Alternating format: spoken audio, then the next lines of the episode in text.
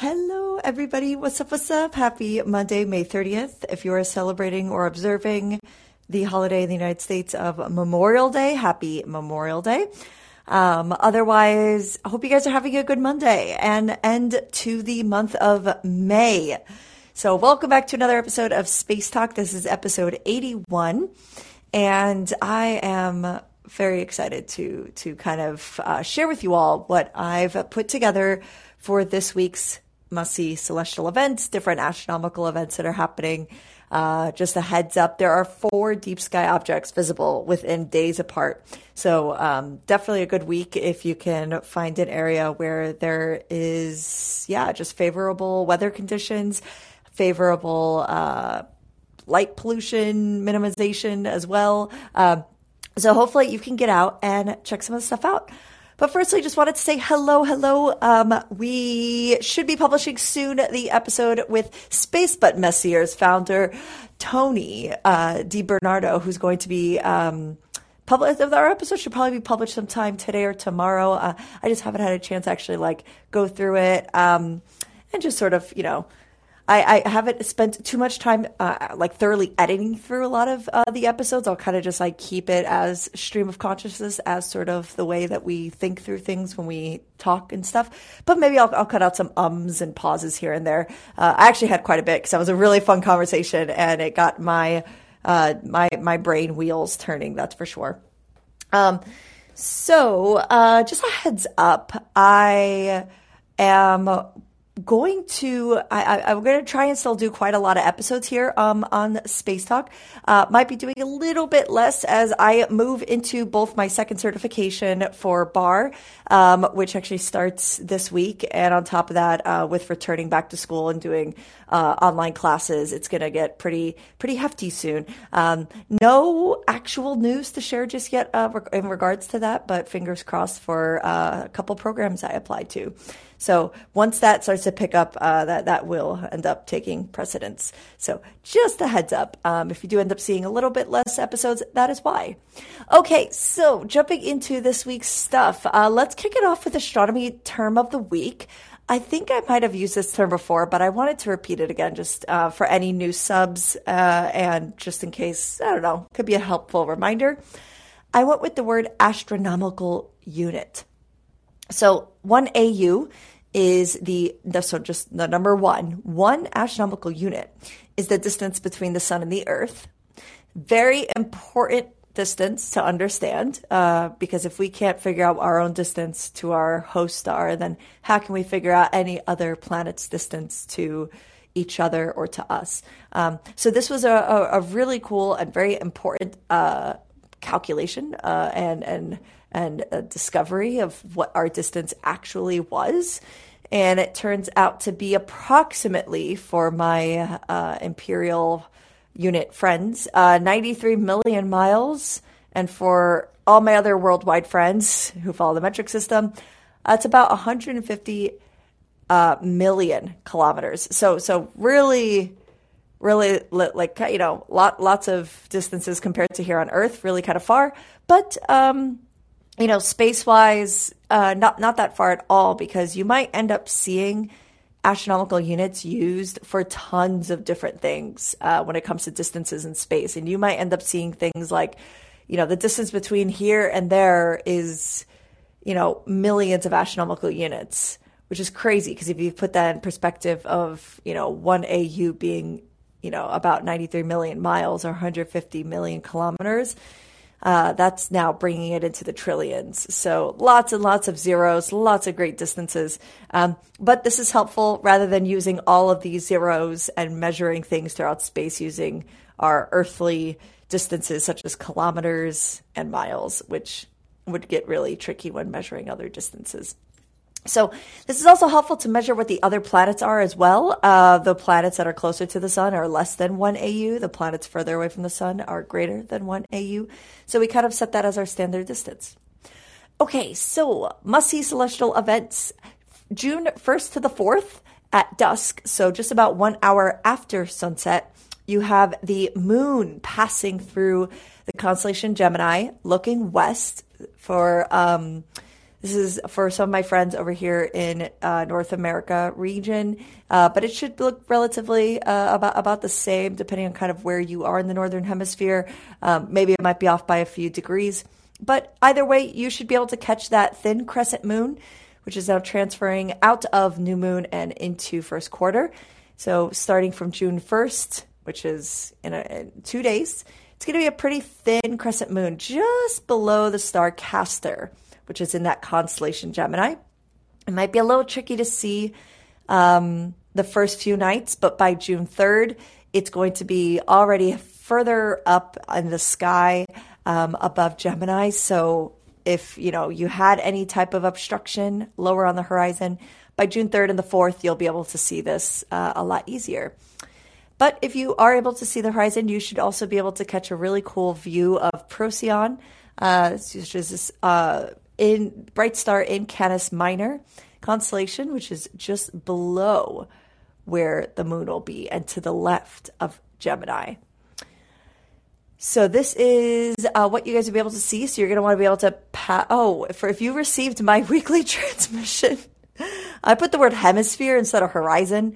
Sorry about that. I said facing your Western Hemisphere. That makes no sense. I meant your Western horizon an hour after sunset. So my bad. Okay.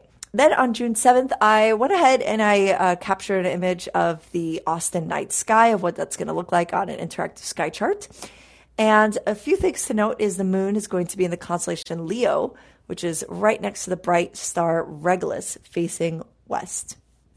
All right, let's get into these deep sky objects because that's where all the fun stuff is. So for June 2nd until the 7th, there are 4 deep sky objects, and they are all globular clusters. So big, big star clusters. The biggest star clusters that exist are globular clusters filled with all of those really old stars. So redder stars, orange-ish stars. You might see blue stars as well from just new star formation happening, but the majority of these stars have lived very long lives, and these clusters can get up to 10 billion, I believe, was about the cap of the most stars that have been observed in a globular cluster, or estimated to be. So on June 2nd, the Hercules globular cluster is the first one that'll be visible.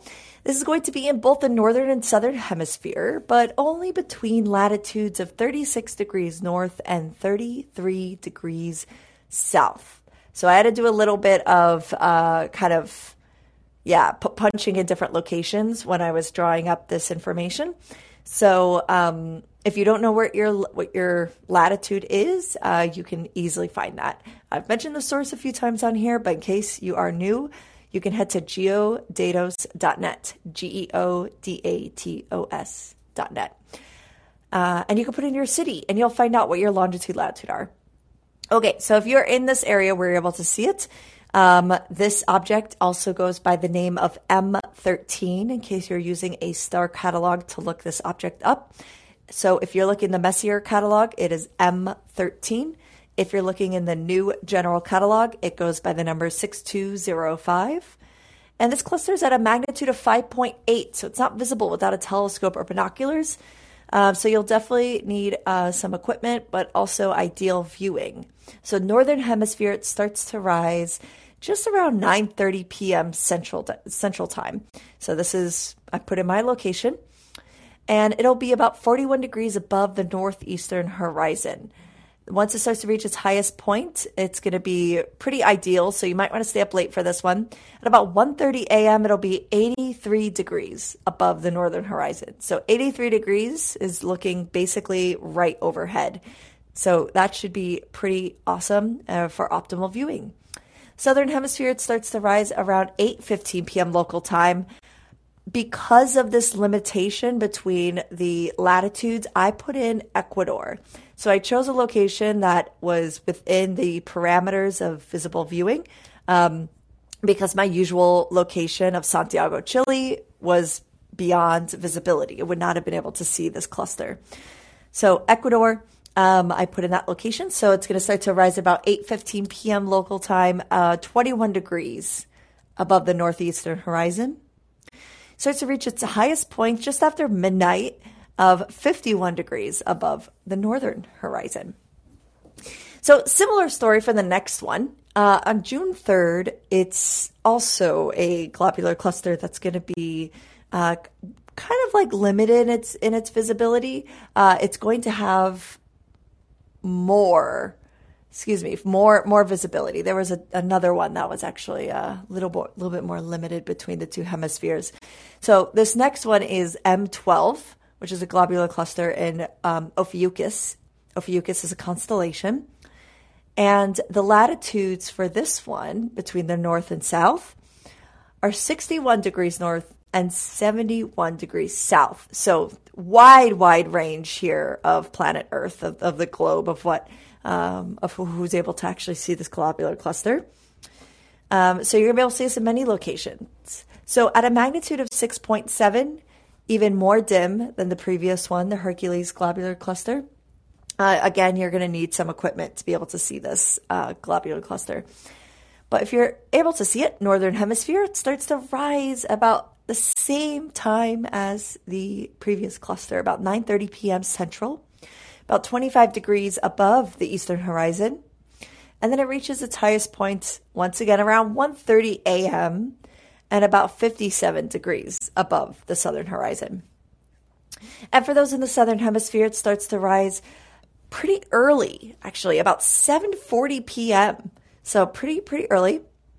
And it's going to be only about 21 degrees above your eastern horizon, so you might not be able to see it. So maybe wait until it reaches its highest point at 12:20 a.m. local time of 89 degrees above the northern horizon. 89. It's basically it's a right angle. Basically, it's 90 degrees. It's going to be directly overhead. This is probably the most, just optimal, ideal viewing you would probably ask for. So you could just lay down and then point the telescope up at the sky or grab your pair of binoculars and you can see that globular cluster. Okay, our final two deep sky objects visible this week, once again, are both globular clusters. So those really massive clusters with tons of stars, the biggest star clusters that exist in our universe, and the oldest, as they contain quite a lot of old stars. June 6th, this globular cluster is known as M10. So if you recall, the previous one was M12, the one before that was M13. So they all were discovered right around the same time, since they all have kind of sequential numbers. They're located in certain regions of the sky. So this one is M10 in Ophiuchus. This is also going to be visible in the north and southern hemispheres. So latitude of 65 degrees north, all the way down to 74 degrees south. If you're in the northern hemisphere, it'll start to rise at about 9:30 p.m. Central Time, about around 25 degrees above your eastern horizon, but stay up late until about 1:30. It's going to reach an altitude of about 55 degrees above your southern horizon. For my friends in the southern hemisphere, for this one, I put in Santiago, Chile. It starts to rise about 8:16 p.m. local time, only 21 degrees above the eastern horizon. Once again, wait until it reaches its highest point. It'll probably be a lot easier to see. It's going to reach a high point of 60 degrees above the northern horizon. So that's about 6 of your fists stacking on top of each other from the horizon as you head up, aiming to bring your arm overhead. And that'll be at about 12:40 a.m. local time. Okay, our last globular cluster of this week, to conclude the week too, is going to be on June 7th. And this one is globular cluster M62. So a little bit later, a little bit bigger number here. Also, though, found in the constellation of Ophiuchus. So M62, this Messier object probably was discovered a little bit later in Charles Messier's time, or possibly by one of his colleagues who may have discovered it. It's visible in both the northern and southern hemispheres as well. So yay! Northern hemisphere, it starts to rise pretty late, later than the other ones, around 11 p.m. It's only going to be about 21 degrees above your southeastern horizon. This one doesn't reach pretty high. This one only goes up to about 29 degrees above your southern horizon. And this will be about 1:30. So Not really the best viewing for the Northern Hemisphere, but for my friends in the Southern Hemisphere, for this one, I put in Santiago, Chile again. And this one, if you stay up late, it'll be really helpful. So I'll still mention when it rises, which will be early, about 7:12 p.m. local time, 21 degrees above the eastern horizon, reaches its highest point just around 12:41 a.m. of 86 degrees above your northern horizon. So now 86, once again, really high up, almost at that right angle. Imagine 90 degrees is directly overhead. That's also known as the zenith. But again, if you want to use your fists as a distance, as a format of understanding distance in the sky, hold it out at arm's length. From your index knuckle to your pinky knuckle is about 10 degrees in the sky. This is about an average adult fist size. Holding it out and stacking it from your horizon all the way up overhead. That is the best way you'd be able to try to do some measuring, unless you prefer to use a digital telescope or some kind of scope where you're able to put in its specific coordinates in the form of right ascension and declination, which is basically the longitude, latitude of space objects. Okay, so that is about everything for deep sky objects. That's everything for also our must-see celestial events.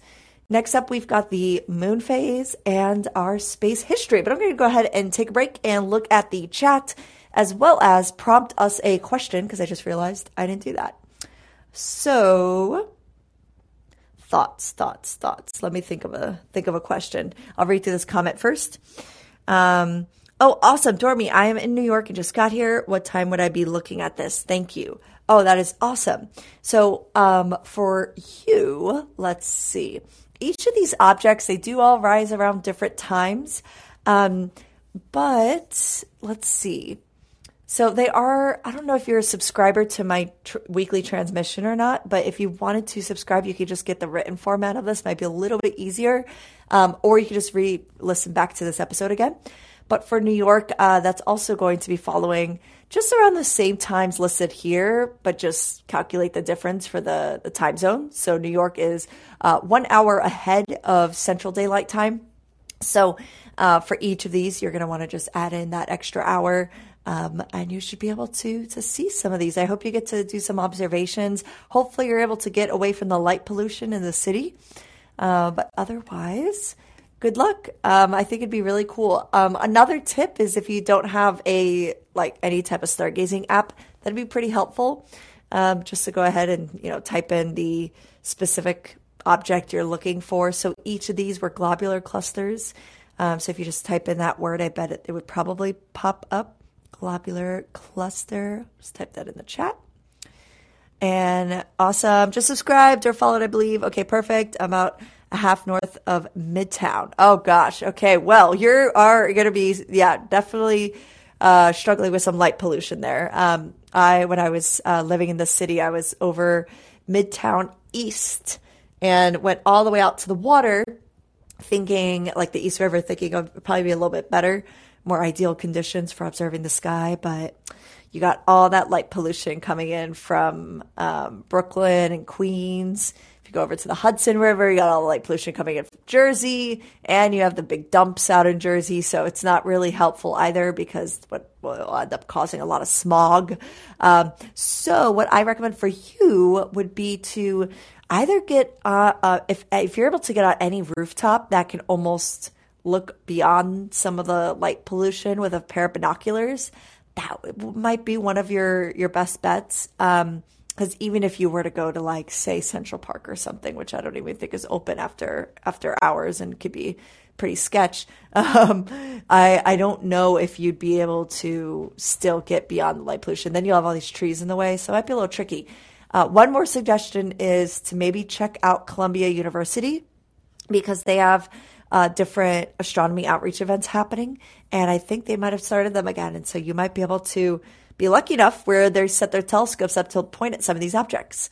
So have fun. Enjoy New York.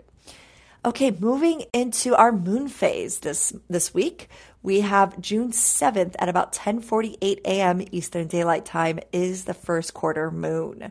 So take advantage of that very thin crescent we have right now, or new moon. Actually, I think the new moon is tomorrow. So this is a really good time to look for the Milky Way. This is a really good time to look for deep sky objects as well, because you don't have that moonlight to dodge. Which, by the way, moonlight is just reflected sunlight, in case we didn't know that, but just always fun to mention that. So yes, that is the moon phase. Okay, let's move into our space history. We've got a few different space history events here, and something I kind of did a little bit silly is the first space history event is June 2nd, 1858. The first comet was photographed. And what did I do? I uploaded a photo that is not a real photo. I uploaded an artist rendition of Comet Donati. So this was actually taken by Giovanni Battista Donati, and it was named Comet Donati C1858L1. So I'm going to go ahead and look up this comet, get the real picture, and then I'm going to share it with you guys here. And if you guys do want the weekly transmission in your email inbox, you can head to astroathens.com and you can subscribe to my email newsletter. I do refresh and add in new subscribers every week. So whenever I get new people subscribing, I will just take the email addresses and add it into my my subscriber list for my weekly transmission, so you could receive this in your inbox. Okay, so let's try to find the actual picture, real photo.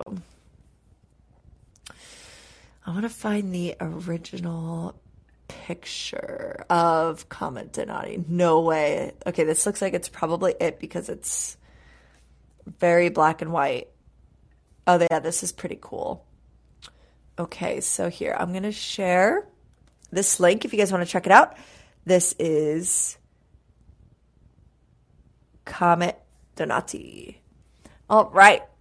So that's really cool. This was in Naked Eye Object in the Victorian skies. I wonder if it has any other information about this, like how it was taken. Either way, looks really cool. And that was June 2nd, 1858 was the first photograph of a comet. Okay, then June 5th, 1764, the Trifid Nebula was discovered.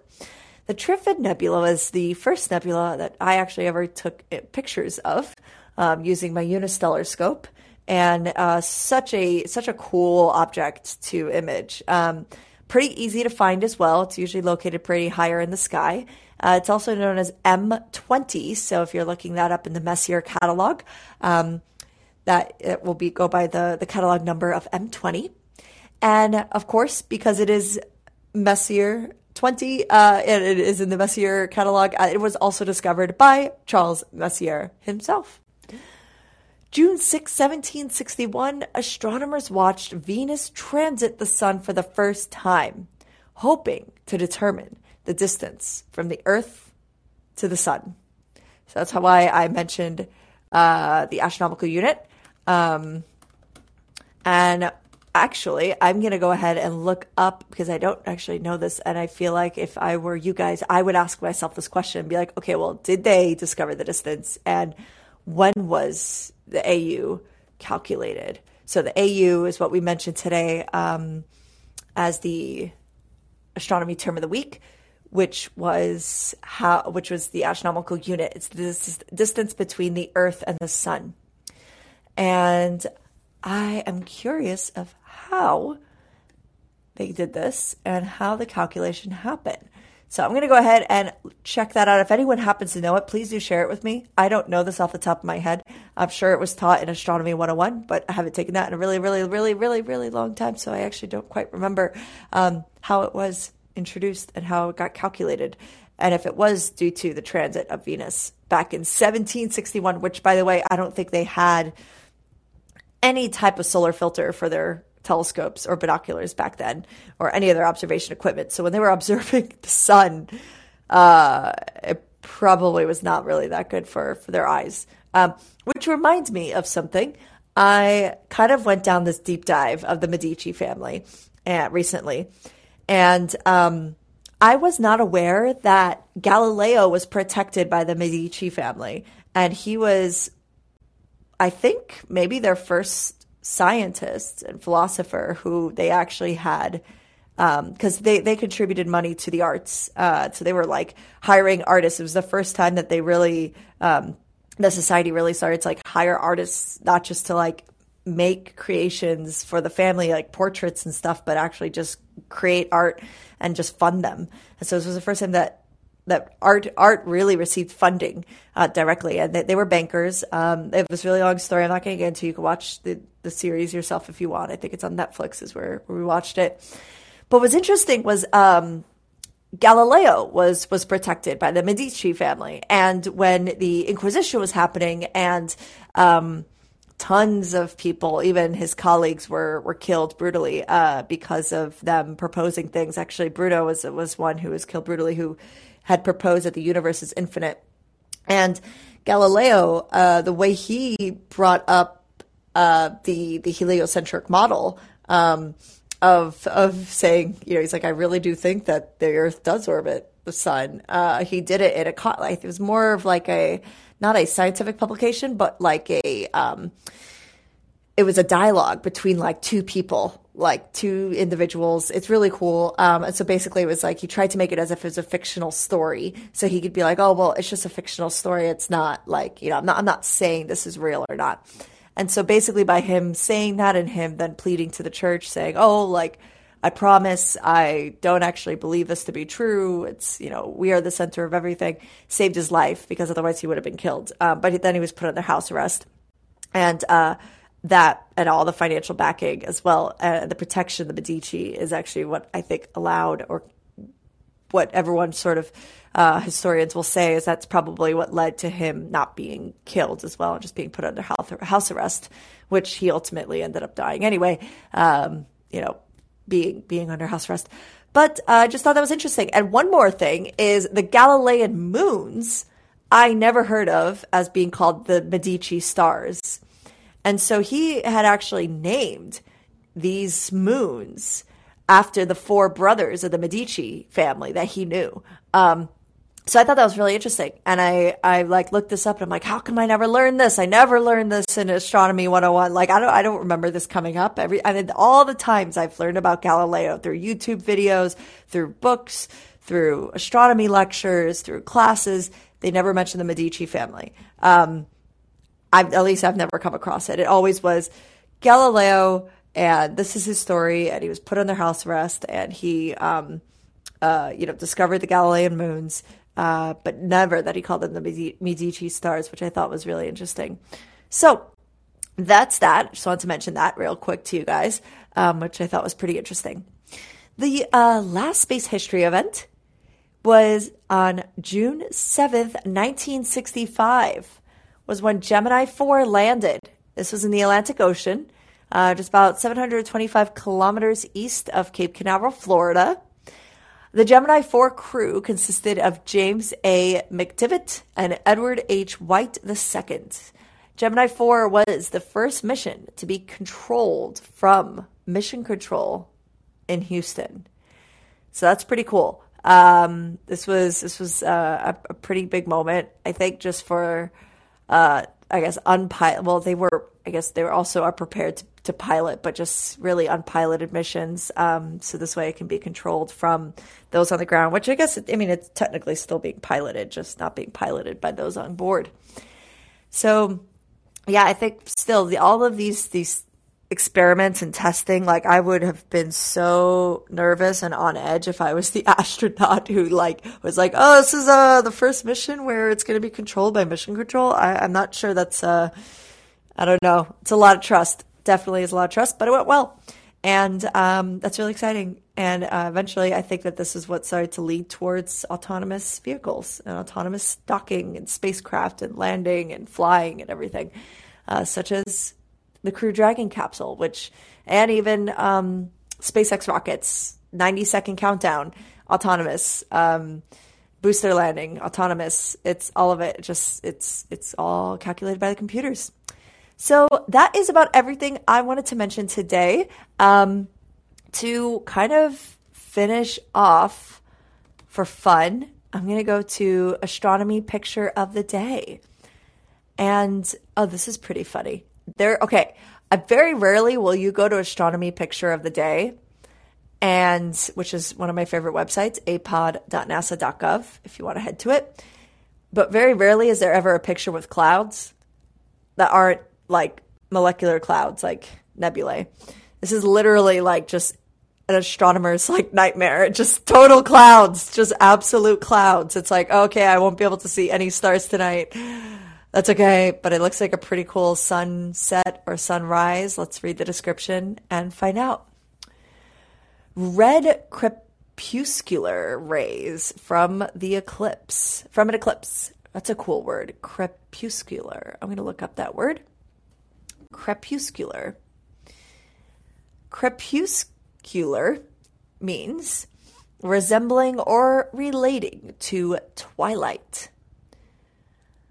And for zoology of an animal appearing or active in twilight. How interesting. So twilight is when the sun is positioned at a specific degree below the horizon, which would help us determine, basically understand, okay, well, once we know the sun is set at 18 degrees below the horizon, the sky is about this dark. So when is it dark enough for stars to start to be visible? That's called the astronomical twilight.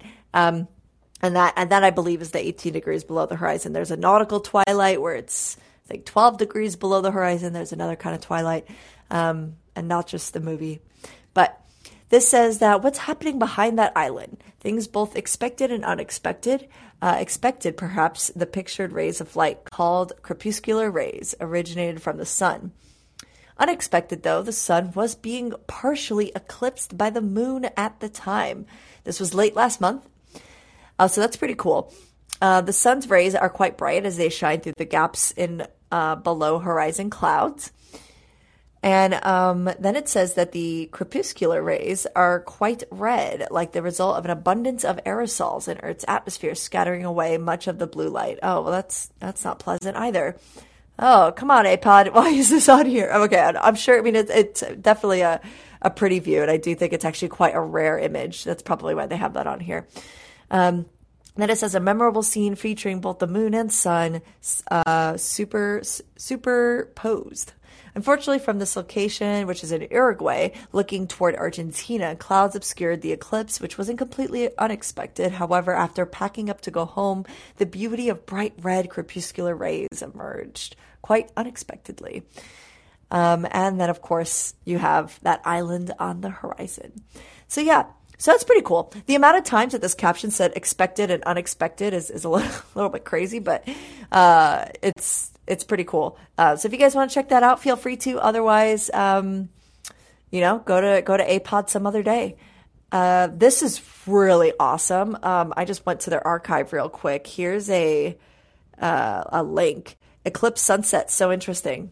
Yeah. So I see why it's on here now. I don't think I've ever seen a picture like that where there's an eclipse happening and there's a sunset. Imagine if those clouds weren't there. That probably would have looked really epic too, but it still looks really cool even with the clouds there. So this picture is Titan in front of Saturn's rings, which is really cool. So it says Saturn's largest moon, Titan, is locked in synchronous rotation. So that means that the same side faces Saturn, just like our moon always faces Earth, so that every time that it's spinning, we are also spinning on our axis. And so we end up just synchronizing with its rotation, hence only facing the same side to us all the time. And so this says that this mosaic of images recorded by the Cassini spacecraft in May of 2012. Rest in peace, Cassini. It was a really cool space mission. It shows its anti-Saturn side, so the side that faces away from Saturn. And this is the only moon in the solar system with a dense atmosphere. And Titan is the only solar system world besides Earth known to have standing bodies of liquid on its surface and an Earth-like cycle of liquid rain and evaporation.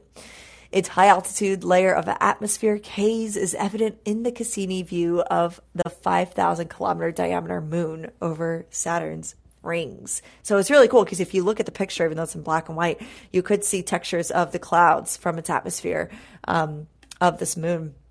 And then near the center is the dark dune-filled region known as Sangri-La. So that's what that center part is. I thought that was the clouds. That is a dark dune-filled region. And so if you look, you could see its atmosphere, though, if you're kind of looking around, like just around the whole outer edges of the moon. That's really cool. Wow. That's actually really awesome. If you were to like really start to zoom in on that, you could see like a thin shaded line. This would be cool to sketch. If anyone's into like charcoal artist work or artistry, this would be really, really cool to sketch. I might want to do this for fun. It's been a really long time, but I love charcoal. Okay. All right. So that is about everything. I hope you guys enjoyed this episode. I hope you guys get to go outside and look up at the night sky. Hopefully you have clear skies.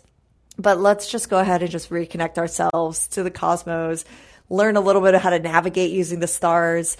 Not that, you know, you'll ever be stranded out on a, you know, desert island or out at sea, but you might be, you never know. And so it could be useful to know these skills. So I encourage you guys to go outside, look up the sky, either just enjoy it and be in a sense of wonder or learn a little bit about what, our sky can tell us more about us here on Earth and our evolution and how we got here, where we're going, and all that fun jazz. All right, everybody. Well, I hope you have a wonderful rest of your day. And of course, as always, Ad Astra. All right. Bye, guys. Talk to you later.